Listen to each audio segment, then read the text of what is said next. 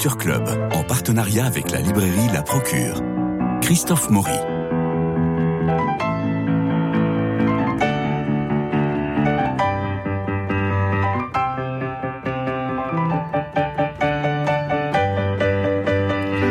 Je crois que viser la joie n'est jamais une erreur, jamais un recul.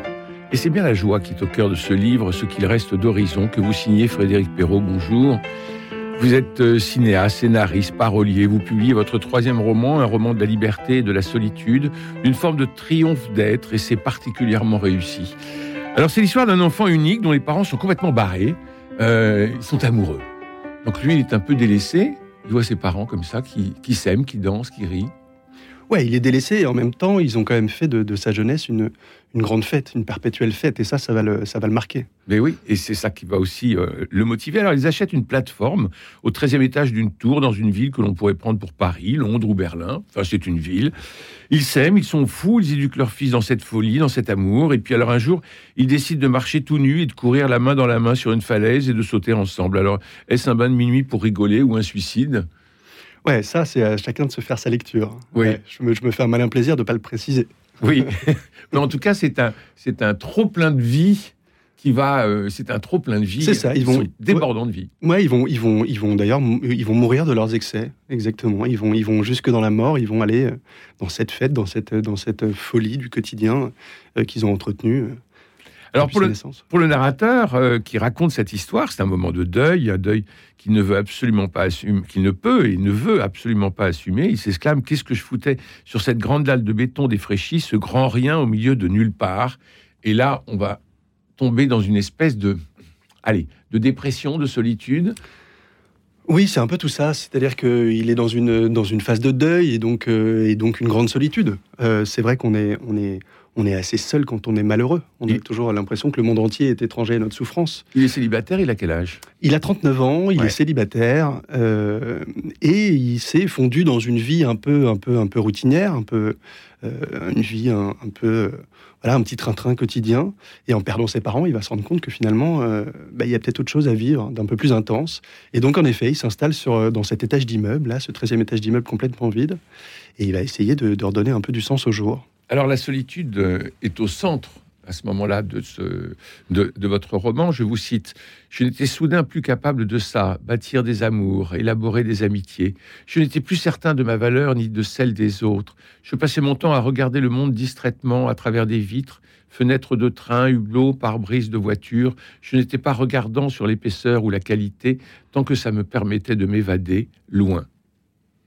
Et là, on sent qu'il est dans une bulle mais c'est dans cette solitude qu'il va peut-être, parce qu'il y a un peu, c'est un peu un roman initiatique, hein, votre histoire, ouais, ouais. qui va peut-être avancer pour pouvoir se délester de son passé et trouver, et trouver son avenir.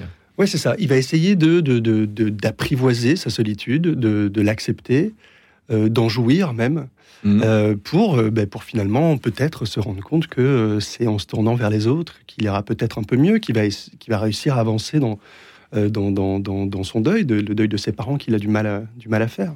Alors, il le dit, euh, je visais, l'avenir en me délestant du passé. Euh, j'étais triste parce que j'étais paresseux. Là, voilà la vérité. Alors, on tombe maintenant dans des excès, après les excès de joie, dans des excès de paresse. Alors, il est tout nu sur, sur cette plateforme au 13e étage. Il fait pousser des plantes, des tomates, des haricots, tout ce dont on a besoin pour se nourrir. Et puis, dans cette plateforme, il recrée finalement la vie avec les plantes, avec la terre, et alors là, on, on est dans la genèse. C'est ça, il essaye de se... Il, il va c'est Robinson. Ben, c'est un peu ça, c'est un peu Robinson, il va se, se délester du, du, du, superficiel pour viser l'essentiel. C'est son projet. Alors c'est un Robinson euh, sur une dalle de béton. Euh, il a un chien, Tartuffe, qui tient un rôle important. Qui, qui, quel est-il pour lui, ce rôle du chien? Euh, ben, C'est un peu un lien avec ses parents. C'est le chien de ses parents qu'il a récupéré, avec lequel il s'entendait pas énormément au début, il s'est retrouvé forcé de, de, de, cohabiter avec lui, et il va nouer en effet une, une, une, une relation forte avec lui. Oui, euh, un chien dont il ne manque que la parole, dit-on habituellement. C'est ça, ouais. Bon, il a des grandes discussions avec lui. Ils ont des grandes discussions tous les deux, enfin en tout cas, il en a l'impression. Et ils se comprennent. Et ils se comprennent, ils comprennent hyper bien. Ouais, ouais. Il retrouve euh, un paumé comme lui, Sampras, qui s'installe sur la dalle avec lui. Euh, Sampras, il a des problèmes il y a des problèmes conjugaux, et ainsi qu'une... Il y a une vieille femme aussi, une très grande dame, c'est Madame de Marigno, qui, elle aussi, est atteinte de solitude. Je vous cite, elle ajouta que les très grands appartements ne comblaient pas la solitude. Au contraire, ils ne faisaient que leur donner plus d'écho. Oui, c'est quatre, c'est différentes solitudes, c'est quatre solitudes, comme il le dit. À un moment, euh, euh, le chien, euh, lui aussi, le chien a sa solitude, solitude. Sampras. Voilà, exactement, Sampras, qui, qui en effet a des problèmes conjugaux et qui se retrouve dans, dans, une forme de solitude lui aussi. Madame de Marigno, et donc c'est ces quatre solitudes réunies qui vont former le, début d'un peuple le début d'un peuple sur une terre nouvelle et sur une dalle de béton apprivoisée.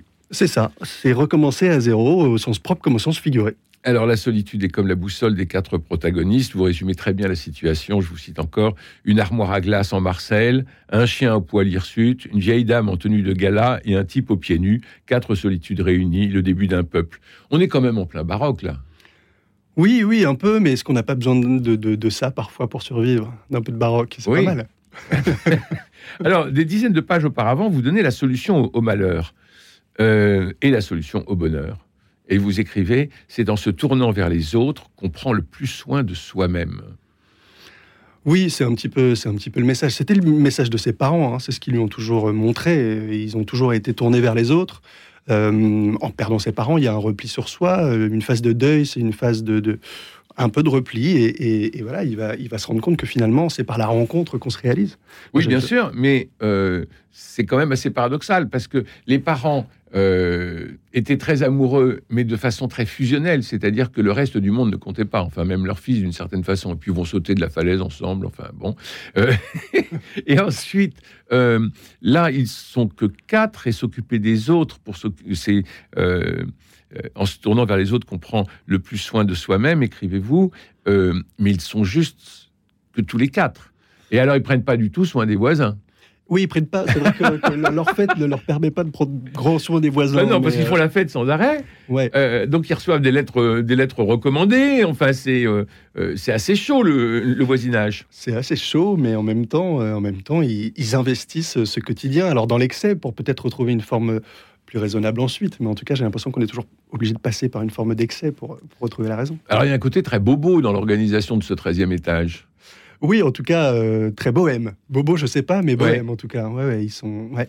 Alors pour se nourrir, euh, ils louent la plateforme à des événementiels, des baptêmes, des booms, des bar mitzvahs lettre de, huissier euh, pour euh, des non-paiements, euh, il fait une mauvaise gestion, lettre de protestation tout autour de la plateforme, lettre de protestation des gens du dessous.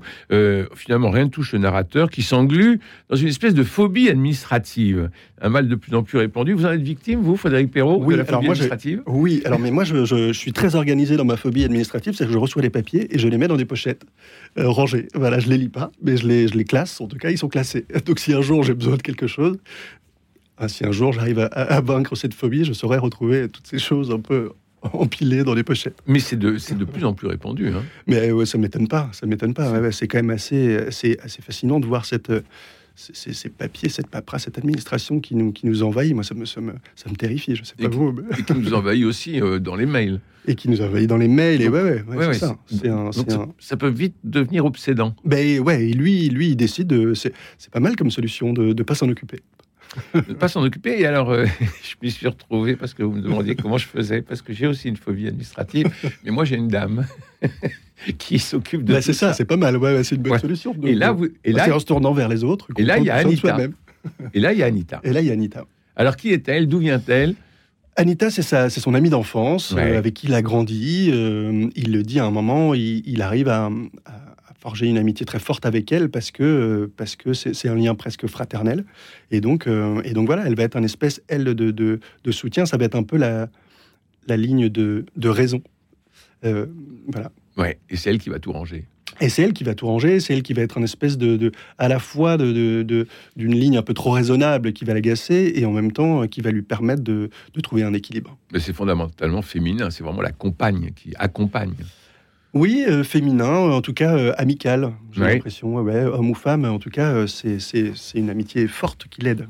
Alors, votre, votre narrateur déteste le monde, le monde présent et il livre une ode à la liberté et à la marginalité. Je vous cite Les fous sont plus utiles aux sages que les sages aux fous. Qu'aillent se faire mettre les compréhensifs peut-être les pires, ceux-là capables de comprendre tout, toujours, mais sans rien faire d'autre que d'asséner leur vérité depuis des décennies, sans jamais les remettre en question. Et vas-y que les enterrements sont primordiaux pour faire notre deuil. Et vas-y qu'il faut porter du noir. Et puis tu devrais aller voir leur corps une dernière fois, ça t'aiderait. Mais ferme ta gueule, putain. Je concevais soudain cette vie que je buvais, riais, dansais, brûlais, si l'envie m'en prenait, qu'ils doivent s'emmerder, ceux qui ne connaissent jamais de déséquilibre, alors qu'il a se faire foutre, les juges autoritaires, experts en rien, mais un avis sur tout, leurs phrases toutes faites sur la tristesse et sur la vie en général, les étroits d'esprit, les raisonnables et les normaux, les terre à terre, cette masse anesthésiée et ces regards obliques sur mes pieds nus. Les matérialistes grignotant la forêt à coups d'Amazon et de McDo, mais quand, bien, mais quand même en état de nous faire la leçon sur la façon dont il faudrait pleurer, marcher, parler, bouffer, biaiser et puis que j'aille me faire foutre, moi, à me croire plus fort et plus malin que les autres, moi et mon orgueil et mes théories foireuses surtout. Ouais, il remet un peu tout en question. Ah ben oui, carrément. Et il conclut, la réalité n'est que le fruit d'un manque cruel d'imagination. Ouais. Donc il faut décoller un moment. Oui, oui. Soit on est dans une protestation adolescente, un peu celle que je viens de lire, parce qu'on est dans l'excès, on est dans le, on est dans le juron, on est le, euh, dans le, euh, on se demande si, s'il n'a pas pris trop de cognac au moment où, il, où, il, écrit ça, où il déclame ça depuis le, le 13e étage de sa tour, euh, quand il est pieds nus, avec des, plantes partout. Mais finalement, on a besoin d'aller jusqu'à cette protestation adolescente pour ensuite rebondir mais ne pas rebondir seul, et d'où euh, Anita. Oui, d'où Anita, exactement. Et en même temps, lui, euh, il pose la question de la folie. Est-ce que la folie, c'est d'accepter de, de, euh, d'accepter de, rester dans le système ou c'est de décider d'en sortir? Il y avait cette phrase de ses parents qui résume bien l'esprit de Roman, qui était Est-ce que c'est la tour de Pise qui penche ou le reste du monde? Voilà. Et lui, lui, il pose cette question. Il est dans, une, il est dans un, un excès, en effet, presque adolescent, et en même temps il n'a pas envie de, faire les choses euh, parce que tradition, parce que convention. Il a envie de remettre les choses en question. Il est dans un moment où, il va tout remettre en question et en effet, il le fait dans l'excès, comme ses parents. Et il ne peut pas le faire seul. Alors, il y a Anita, il y a Sampras, il y a cette ce formidable personnage. Euh, ce formidable personnage, cette Madame de Marigno, euh, Madame de Marigno, cette vieille femme toujours en robe de gala, absolument magnifique, et dont la famille ne s'occupe pas non, elle est abandonnée par son fils qui habite loin et qui, s'occupe moins d'elle. Ouais, elle est dans une, solitude terrible. Ça aussi, c'est très contemporain. Oui, je crois. Je crois que la, solitude l'est. Euh, c'est quelque chose. Enfin, les réseaux sociaux n'ont pas réglé ce problème. Non, je crois. Je crois qu'ils ont même. Euh, c'est pas impossible. Même souligné. Euh, alors, il va quand même falloir un accident pour, pour que le tourbillon cesse et quelques mois dans le coma. Oui, il va en tout cas devoir passer par un, par un, par un arrêt brutal pour, euh, pour essayer de, de, de, retrouver. C'est toujours cette, cette, voilà, cet excès qui, qui, doit revenir parfois un peu à la raison. Ouais, Il en passe par un accident. Ça arrive souvent. Oui, j'ai l'impression qu'il faut toujours un peu des, des, des, des, des grands chocs pour essayer de, de redonner du sens. Euh, Alors, j'ai évoqué la solitude. Un autre thème de votre roman, Frédéric Perrault, est cette quête non du sens, mais de vivre, cette quête du temps. Alors on abandonne les portables, on abandonne la technique, euh, le bruit coloré de nos écrans pour revenir aux fondamentaux, ou plutôt pour y tendre vers les, fondamentaux. Alors, il y a le côté Robinson Crusoe et citadin, on l'a évoqué tout à l'heure. Il se fabrique une douche avec de l'eau de la pluie? Oui, il y a une fuite, il y a une fuite dans cet étage d'immeuble qui est pas qui est pas aménagé et, il se dit que ce serait c'est une douche idéale finalement. Ben oui. ne pas profiter de cette eau qui est gâchée et qui coule sur son plafond. Oui, parce qu'il commence au départ par se, par se laver dans une cuvette. Oui, c'est ça. C'est un peu compliqué. Ouais, c'est ça. Il découvre, il découvre tout. Quand on recommence à zéro et quand on est sur une dalle de béton, on n'a que, que, que l'imagination pour essayer de s'en sortir. Et c'est ce qu'il va, c'est ce qu'il va essayer de faire. Mais pourtant, il avait les, moyens d'acheter un deux pièces euh, euh, un peu plus loin dans la ville. Or, il a besoin de ce 13e étage. Ouais, il a besoin, c'est ça. Il a besoin vraiment de recommencer euh, à zéro au sens propre comme au sens figuré. Il a besoin de se délester de tout pour, euh, pour, euh, pour finalement redonner de la valeur aux choses. Alors, il y a une occupation formidable qu'il a, c'est le point de mire. C'est-à-dire qu'il repère de très très loin, puisqu'il est très très haut, il repère le point le plus loin qu'il voit, qu'il soit à l'aile ouest, à l'aile est, sud ou nord, et il va essayer de joindre ce point. Exactement. Alors, comment ça se passe? Ben, il, pointe, il pointe quelque chose dans le panorama. Il a un panorama à 360 degrés sur la ville, au 13e étage. Et donc, en effet, euh, il se donne à un moment comme jeu de, pointer un, bâtiment dans le, dans, le, dans le panorama et d'essayer de, le trouver. Alors, euh, voilà, c'est une façon de, réinvestir euh, ben, ces, décors qu'on croise tous les jours et, qu'on ne voit plus à force de, de, de, de, les investir sans les regarder. Alors, il arrive pieds nus chez les gens parce qu'il est pieds nus, il a décidé d'abandonner la chaussure qui est, qui est trique, euh, la marche et le mouvement. C'est comme ça qu'il rencontre Madame de Marigno. D'ailleurs, il pointe son, appartement, enfin, son balcon.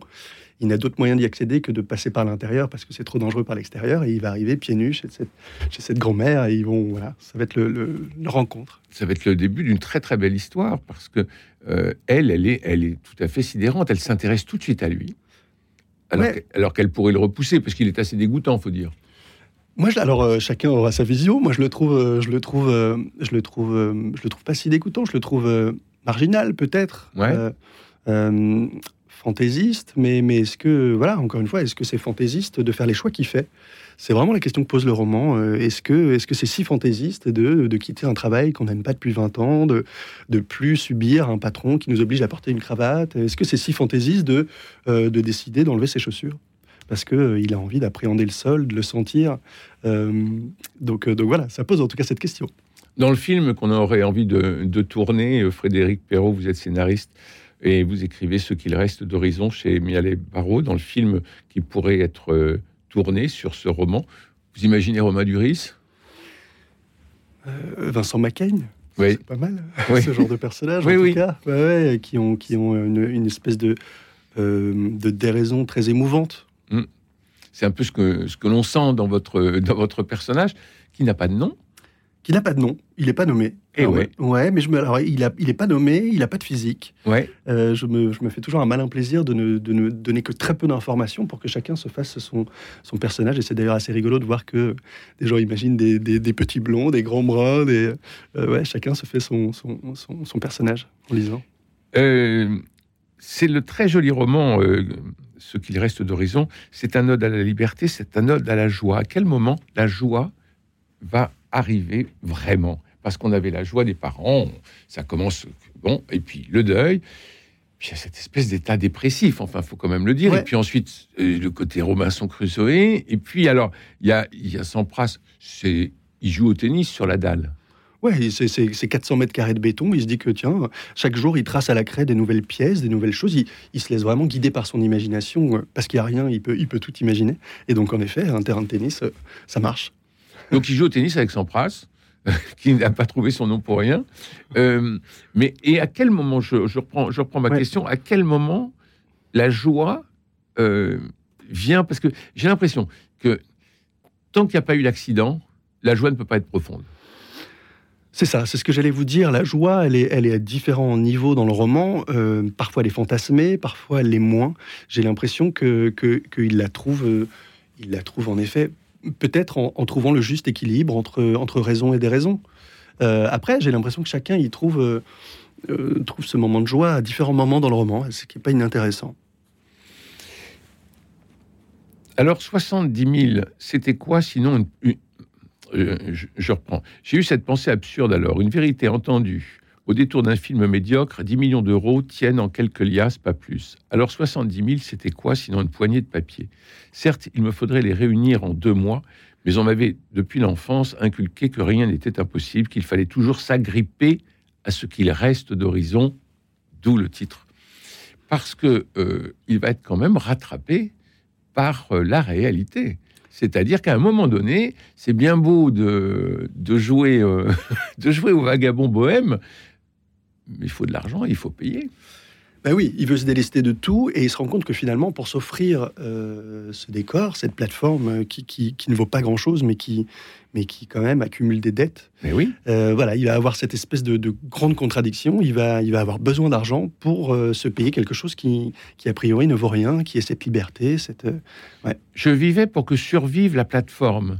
Est-ce qu'il veut garder absolument le capital de ses parents par amour et par filiation pour ses parents?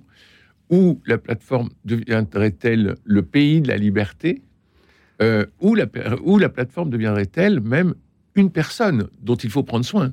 C'est exactement ça. La plateforme, elle, a plein de significations dans le roman. Elle est à la fois un lien avec ses parents, elle est, un, elle est une possibilité de, liberté, euh, un champ de tous les possibles. C'est aussi un peu euh, une, planète qui est en train de, qui, peut disparaître. Il y a cette espèce de, thématique mmh. en, fond. C'est un peu un, voilà, un, ensemble de choses qui, qui, posent question sur, euh, sur, sur sur nos existences. Comment on fait pour garder ces choses précieuses sans être perverti par le système? Il y a tout un voilà. Je reviens, je reviens sur l'altérité. S'occuper des autres, c'est prendre soin de soi. Vous avez cette phrase formidable. On n'est jamais complètement foutu tant que persiste cette envie, serrer quelqu'un contre soi.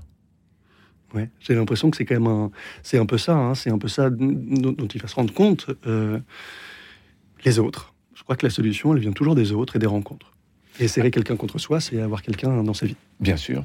Et le, alors, il y a la question de l'argent que vous posez de façon euh, cruel, je dirais. Parce que là, on prend une autre. Enfin, le roman prend une autre vitesse. C'est-à-dire qu'il va y avoir une course pour essayer de trouver cet argent qui pourrait sauver cette plateforme. Euh, c'est le. C'est arrivé en cours d'écriture Vous aviez déjà pensé à ce... Non, c'est arrivé en cours d'écriture. Euh, dans un Cette accélération? Ouais, c'est une accélération. C'est-à-dire que euh, il est presque un peu rattrapé par le réel et on n'a pas trop envie qu'il le soit. Alors on est, c'était, c'était placer le lecteur dans cette, dans cette espèce de contradiction. Euh, il, veut absolument vivre sans rien, mais, mais euh, il y a cette espèce de d'argent qui reste là comme, un, comme quelque chose d'assez, euh, en effet, pervers. Boire, fantasmer, attendre et espérer, voilà une possible définition des sentiments amoureux. En un mois, j'avais à peine amassé un quart de la somme. J'ai claqué avec violence le rabat de la boîte en métal où je rangeais mes billets. Ça n'était pas assez. Il fallait que j'augmente les tarifs si je voulais toucher au but, accélérer encore la cadence des événements. L'argent n'a de valeur que face aux rêves auxquels il s'emploie. Voilà, il commence à, il commence à, donner un autre sens euh, à, l'argent.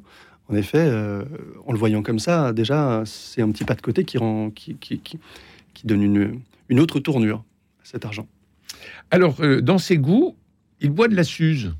Oui. alors, il boit de la suze, ouais.